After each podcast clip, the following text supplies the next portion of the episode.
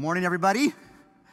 As Eric said, my name is Matt Doan, one of the pastors here. It's my privilege to open the Word of God uh, with us this morning on this November, beautiful November Sunday. So if you have your Bible or a device, I want you to open up to the book of Hebrews, the New Testament book of Hebrews, specifically chapter 11 here today. As this whole month, we're slowing down in this study of the book of Hebrews to really focus in on chapter 11, which is often nicknamed the Hall of Faith, for it shows the testimonies of people who had great faith. Another way to say it is great trust in God as God directed them. So, Hebrews chapter 11 is where we'll be sitting today. I've titled this message, Obeying the Promise Keeper. Uh, Promise Keeper, maybe some of you men will remember this from the 80s and 90s. Remember the Promise Keeper men's ministry movement, and guys met all in stadiums across the nation. And I was part of that as well. But uh, as Promise Keeper in this title for this message, I'm actually referring to God as the Promise Keeper. And notice, I'm not saying obeying the promise maker, although that's true of God. He is the promise maker. But we're taking it a step further when you look at the scriptures because not only is God the promise maker, He is the promise keeper. Amen? Can I get an amen? Amen to that. It's true. Uh, the scriptures tell us that He's the maker and the keeper of His promises, for God cannot lie. And so our role is to obey. Now, thinking through this thought or words, you see this classic uh, Charles Schulz uh, comic strip from Peanuts, and it's Charlie Brown and Lucy. And you might not know this, but every year Charles Schulz ran this comic with a different caption right around Thanksgiving time. And the idea was that Lucy would promise Charlie Brown, I'm going to let you kick the football. And Charlie Brown would always be skeptical. He'd say, Well, no, last time you offered this to me, you pulled it back at the last minute. And she'd be like, Charlie Brown, I know that was, that was before. This is new. Uh, you can trust me this time. I promise I will hold the football for you to kick it. And so Charlie Brown would get all excited and in his innocence would go back to kick the football. And again, every year, Charles Schulz would depict this scene where Lucy would pull the football from Charlie Brown. Now, just to be super honest, church is a place you can be honest. Often, I think this is how we feel about God that we hear a promise from God in our lives, and then we feel like the football is, is pulled from us. Maybe your experiences of this past year in 2020, you've felt at times like the football has been pulled back from you, so to speak. I think the heart of this passage from the author of Hebrews is that we be refreshed in our faith. That although we may feel at times like the promises of God are pulled from us, that's far from reality. For God's word can be trusted, his promises can be counted on, and so we can believe in him. We can have this deep rooted faith in our lives. And so, my, my prayer is that the Holy Spirit will refresh you through his word, even to have this deep rooted faith once again. Although, thinking again of this topic of obeying the promise keeper, maybe it's not the promise part that you have a difficult time with, maybe it's the obedience part. Tim Keller, who I don't agree with all of his theology, and, uh, but I really like what he says here. The fear is if I obey God, I will not be happy. And then look at this line. This is so good. This is the same lie that Satan told in the garden. And so when we're called into obedience, there's this sense, and it's been happening to every single person, you're no different, than the first people in the garden, Adam and Eve, is that Satan would twist God's promises and ask them, Do you, do you really believe that? Uh, you know, God's holding out on you in some way, form, or fashion. You need to take control of your life because if you, if you truly place your, your faith and obedience in God, you're going to be let down. And that's just not the truth. When we look today again at Hebrews 11, you'll be reminded of that. So let's look there. Hebrews 11, verse 8. We study the life of Abraham. Look at verse 8 with me, and it says this By faith, Abraham, when he was called, obeyed, by going out to a place which he was to receive for an inheritance. and he went out not knowing where he was going. By faith, he lived as an alien in the land of promise, as in a foreign land, dwelling in tents with Isaac and Jacob, fellow heirs of the same promise. For he was looking for the city which has foundations, whose architect and builder is God. By faith, even Sarah herself received ability to conceive, even beyond the proper time of life, since she considered him faithful who had promised. Therefore, there was he born even of one man, and him as good as dead of one man, that as many descendants as the stars of heaven in number, and innumerable as the sand which is by the seashore.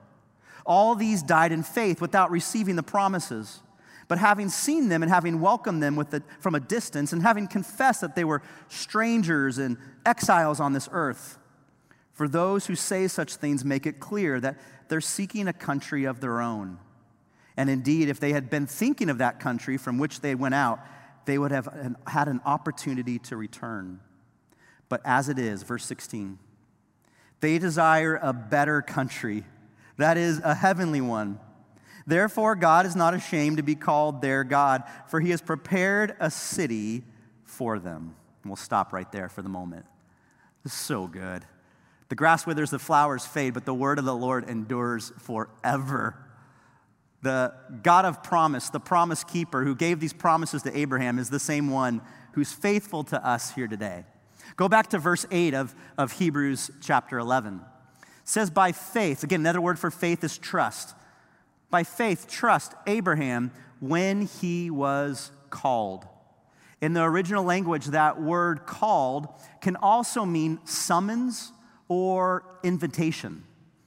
To be more specific, to add a little color commentary to that word, it can mean a royal king invitation. I went on the internet and I found uh, the actual invitation to Prince William and Kate's wedding from 2011. Imagine if you would have received this in the mail uh, earlier that year, 2011. This personal invitation from the royal family of England to go to England to be part of this ceremony with William and Kate. You women would have all those big, remember those big fancy hats that all the ladies were wearing for that wedding. And so imagine you're there and you, or you receive this invitation, this summons. Wouldn't you just clear out your calendar to make sure that you could be there? Wouldn't this be a big deal in your life to be invited to a royal wedding? Now think back to this word again, this, this summons. How much greater is the calling, the invitation, the keenly summons of God compared to a, an English royal wedding? It says, when he called, he invited. What exactly did he invite Abraham to? We'll look at Genesis chapter 12. If you want to quickly turn there, you can. If you'd like just to follow on the screen, that's fine too. But Genesis chapter 12, verse 1, we read details about this calling to Abraham. Says, Now the Lord said to Abram, Go from your country and from your relatives and your father's house to the land which I will show you. This is, this is a giant calling. It's a huge sacrifice on the part of Abraham. If you read in Genesis chapter 11, you read about the Tower of Babel how humankind had tried to build their way to God. And in their sinfulness, God had scattered the people of the earth around the world. And so Abraham's family was no different. They were scattered. But they ended up in a piece of land that was pretty good for them. Uh, their family had wealth. And in that culture, family was everything, right? You didn't have Social Security insurance, your family were those things. And so you would never leave your family because that was your source of provision and protection if anything went wrong in your life. And so Abram would never on his own leave his country. Later in the Old Testament, we read that Abram's family was godless. Uh, I shouldn't say it like that. Abram's family followed pagan gods, they didn't follow the one true God.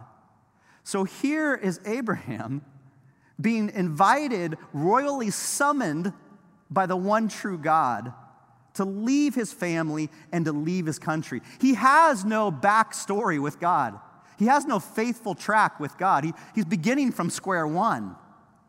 But then look what he does. Or first, read more about the promise.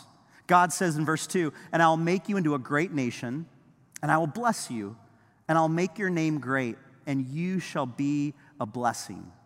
And then the second half of the promise is this from verse 3 of Genesis 12. And I will bless those who bless you, and the one who curses you I will curse. And in you all the families of the earth will be blessed.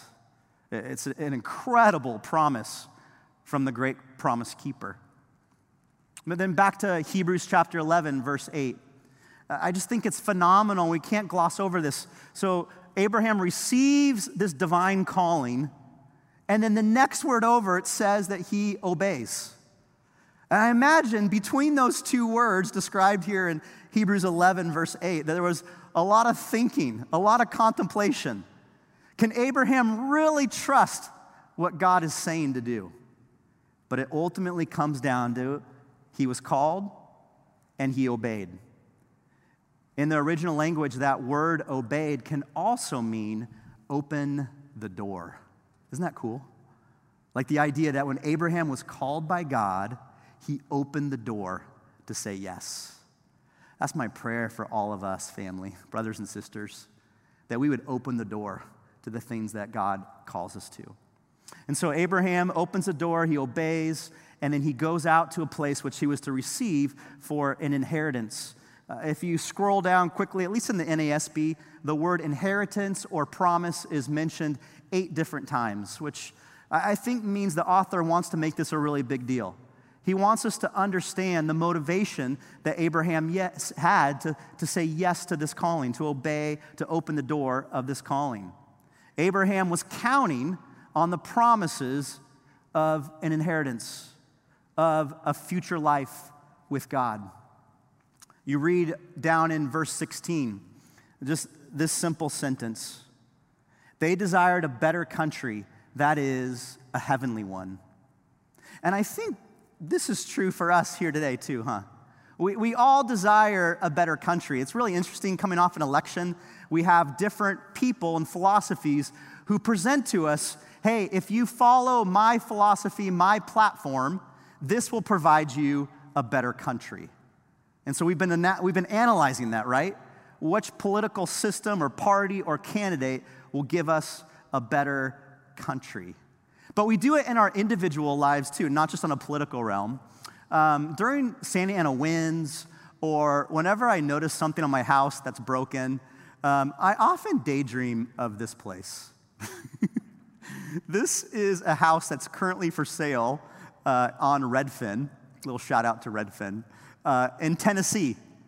And every once in a while, when life gets hard here in Santa Ana, I just kind of let my mind wander to like, oh, what would it be like to live in this giant know, five bedroom house. I would have like a man cave right there. And look at like all the beautiful fall leaves and colors. And you can't really see, but there's a backyard where the kids could like run and, and play in the woods. And, and so every once in a while, this is my better country. I just kind of like daydream my better country right here. But is it? Is it really? And, and no offense, maybe God's calling you to Tennessee and this is like some weird random like calling right now. I don't know. Um, or those of you that are watching online, maybe you're living in Tennessee. God bless you. It's a great place. But is that really the better country? Like, for example, if, if I lived here, would all my problems be solved? Would, would I be at complete peace? Would, would I just be living in bliss? Yeah, I think I would. Yeah, okay. no, no, just kidding. No, no, there would be issues, right? I imagine like the neighbor that I can't see behind the trees, like my dogs would run off and, and poop in their yard, and they'd probably bring over a shotgun and be like, okay, we're gonna settle this. And I don't know, terrible stereotype of Tennessee, I'm sorry. But there'd be problems. I had um, someone who lived in Tennessee after first service come to me, and they're like, Matt, you don't understand. Like Tennessee, it's like so humid in the summer and cold. so even confirming the reality, right? This is not my better country. But we all have our little daydreaming places where we think, oh, if only this would happen, then I would have my better country. Abraham, though, and Sarah, this family understood the promises of God. They understood the land of Canaan was promised to their lineage. And that was an actual physical place that would be better for them. God would bless them there to give them that land. But they also understood that they had a, a far better country that was to come. Now, maybe you've heard the saying, um, you can be so heavenly minded that you're no earthly good. Have you heard something like that before? But I think as followers of Jesus Christ, whenever we begin to realize that life is not just about here, but it's about eternity, the far better country that we were made for and designed for, that we'll live for forever and ever in with Christ, when we truly do place our focus on that, boy, it sure helps us trust God right now, doesn't it? When we have this type of view, boy, it sure helps me live for Jesus here today and trust Him and obey Him in the things and callings that He gives in my life. You see in Hebrews chapter 11, it goes on in verse 17 to say this By faith, Abraham, when he was tested, offered up Isaac. And he who received the promises was offering up his only begotten son. Major hyperlink right there. Verse 18 It was he to whom it was said, In Isaac your descendants shall be called. And he considered that God is able to raise people even from the dead, from which he also received him back as a type. So stop right here. You have this idea, verse 17. By faith, by trust, Abraham was tested when he offered up his only son. Now, he had another son. Um, that son was not the son of the promise because he had taken matters into his own hand. Abraham was not a perfect, obeying follower of God. He and Sarah messed up, messed up quite, quite majorly. And yet, God was gracious, gave them a son through the promise named Isaac. And many of you know the story that then God called Abraham to take Isaac up a mountain and basically sacrifice him. I mean, an incredible brutal test. a few weeks ago, my son Samuel turned 13. And to commemorate him turning 13, becoming a teenager, I took him on a hike. And a couple of my friends and I were just kind of bouncing off ideas like, what could I do with Samuel on the hike to make this meaningful and describe to him what it's like to be a young man? And uh, a couple of my friends were just joking, like, oh, you should read the, the story of Isaac and then just pull out like a pocket knife or something. I'm like, no, that's, that's too dark and twisted, even for a pastor. But, uh, but thinking of Samuel, my boy, he's 13. I would do anything for Samuel. I'd do anything for any of my kids. And to think that Abraham was called to give up, to sacrifice his son. But he had such deep rooted faith, deep rooted trust in the promise keeper that he was willing to do it incredible test. In our lives in 2020, I think we're just facing a major test. Um, I think potentially this could be the photo of the year. This was captured in the mountains of Santa Cruz, not far from where I grew up. Um, and it's a senior center in Ben Lomond, California, um, where they had a sign reminding people to keep their masks on and stay distant. And then there's a forest fire right behind the sign. And I feel like this just sums up 2020, doesn't it? like all the things that we're concerned about and fearful about, all in one photo. You know, the word of the year might be Zoom for 2020. Or in related note, the word of the year might be, uh, you got to unmute yourself, bro. the word of the year might be unprecedented. But I think for followers of Jesus, our word of the year might be testing. That we are te- being tested right now. How deep will the roots of our faith really go? We've been talking about that through this series of Hebrews, and I don't think it's any accident that God lined up the book of Hebrews to be the very text that we study in 2020. I believe God here at Calvary Church wants to grow our faith deeper and to trust Him. Abraham displayed it. Verse 19, it said, He considered that God is able to raise people even from the dead he knew without even seeing it that God was the resurrection, that He was the life.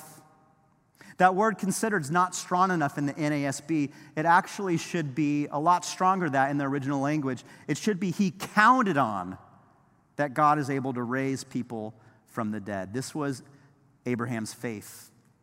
in Romans 4. It's actually a typo. This is it's my fault, but it's Romans 4:20, not 4:2, but Romans 4:20, we read this. Yet with respect to the promise of God, he did not waver in unbelief, but grew strong in his faith, giving glory to God. Now, this is talking about Abraham here. But how cool if the name Calvary Church replaced this right here? Yet, with respect to the promise of God, Calvary Church did not waver in unbelief, but grew strong in faith, giving glory to God. Now put your name right here. Yet, with respect to the promise of God, Matt did not waver in unbelief, but grew strong in faith, giving glory to God. Isn't that the kind of faith you want? Isn't it? Isn't this type of follower of Jesus that you want to be? Not wavering, but allowing your, your faith to grow deep as you're tested. This is the faith that God invites us to. Now, moving on in Hebrews 11, verse 20, it says this It says, By faith, Isaac blessed Jacob and Esau, even regarding things to come. By faith, Jacob, as he was dying, blessed each of the sons of Joseph and worshiped, leaning on top of his staff. Verse 22, By faith, Joseph, when he was dying, made mention of the exodus by the sons of Israel and gave orders concerning his bones. One of the beautiful things about Abraham's faith is that his family line followed in faith. You see generation 2.0 in Isaac, and we read his story in, in Genesis. We see Jacob in Genesis 27 through 36, the third generation. We see Joseph in the final chapters of the book of Genesis, generation 4.0. Now, were any of these guys perfect in their faith? No, no way. Read the book of Genesis, some pretty ugly and gross things that they were involved in. And yet, they continued to believe in the, the promises of God. The book of Matthew in chapter 1, we often kind of skim over Matthew 1 because it's the genealogy. Remember all those names like begot, begot, begot? But in there, you see this powerful truth. Generation 42 that Jesus came out of the line of Abraham, David, and he is referred to in John 3 as the only begotten Son. So in Hebrews 11, this is hyperlink to, to back to Jesus, that, that Abraham, by faith, when he was willing to sacrifice Isaac, was actually foreshadowing the ultimate sacrifice, which was Jesus Christ.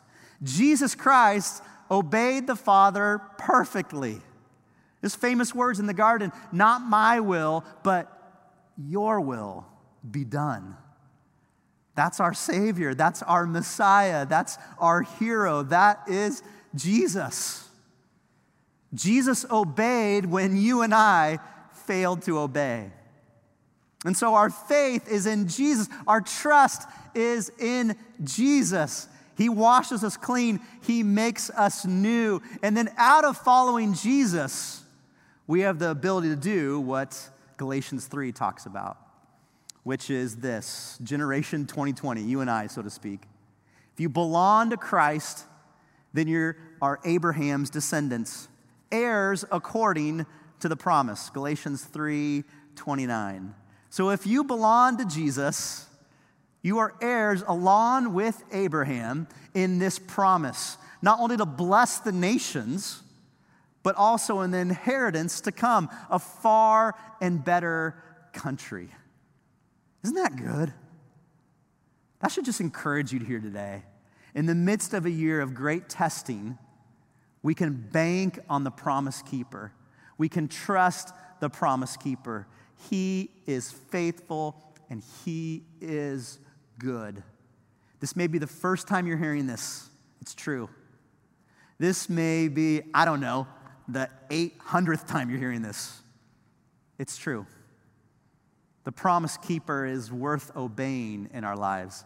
I've come across um, a new worship band that I really like. I just wanted to even make, you can make a note of this and listen to it during this week. But it's called Maverick City Music. Have you heard of them before? They're out of Atlanta, Georgia, and um, they've been producing ton of songs in 2020. And I've just been going on YouTube. You have to kind of sift through some commercials. But just listening to song after song from this band this week. It's been, it's been such a gift. In fact, worship music, not only here on Sundays, but also through your week, I encourage you to surround yourself with worship music. Make sure it's theologically good and correct, but, but surround yourself with music. And they have this song called Promises that just talks about what Hebrews 11 talks about. And so just a little kind of shout out to that. But here's where I want to leave it today. Where are you at in obeying the promise keeper? Maybe, I'm just going to throw this out here, maybe some of you are being called to leave your land like Abraham was. Maybe you're being called to go overseas, to, to serve uh, in a place that, that needs the gospel. Will you obey that calling, that high priestly, kingly ca- calling? Will you say yes to that? Maybe some of you are being called to obey the promise keeper by asking forgiveness for somebody, for reconciling with somebody in your life. Will you obey the promise keeper in that calling? Maybe some of us are just so overwhelmed by the testing of 2020 that we need to remember that our far better country is not Tennessee, it's not beyond an election, it is in heaven. Set your eyes on things above. Maybe that's you saying yes to the promise keeper here today. Here's what I want us to do um, I would love in humility and just as a physical act of surrender, if you're able, just to simply get on your knees, whether you're in this room or you're watching in your living room right now. Would you just simply just get on your knees if you're able, if you're willing to do this, if physically you can do it, just as a, as a symbol of humility as a symbol of submission to the great promise keeper. And I just want to invite us as we're, as we're on our knees um, to follow me in prayer.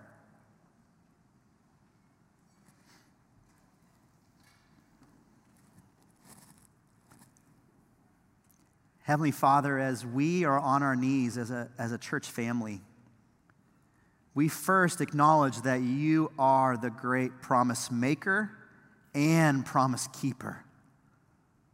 God, forgive us for listening from, to the lies that have been around since the garden that obeying you is not good or somehow takes away our joy. God, we just fight against that just lie right now and acknowledge, God, that following you, obeying you is good because you are the ultimate promise keeper. You are preparing a far better country for us to reside with you in. God, we know that there's some, of, some things you're asking us to do right now. There's some callings in our life that we've been slow to obey. Maybe because the football was pulled away from us at other times in our lives. I don't know, God. You know.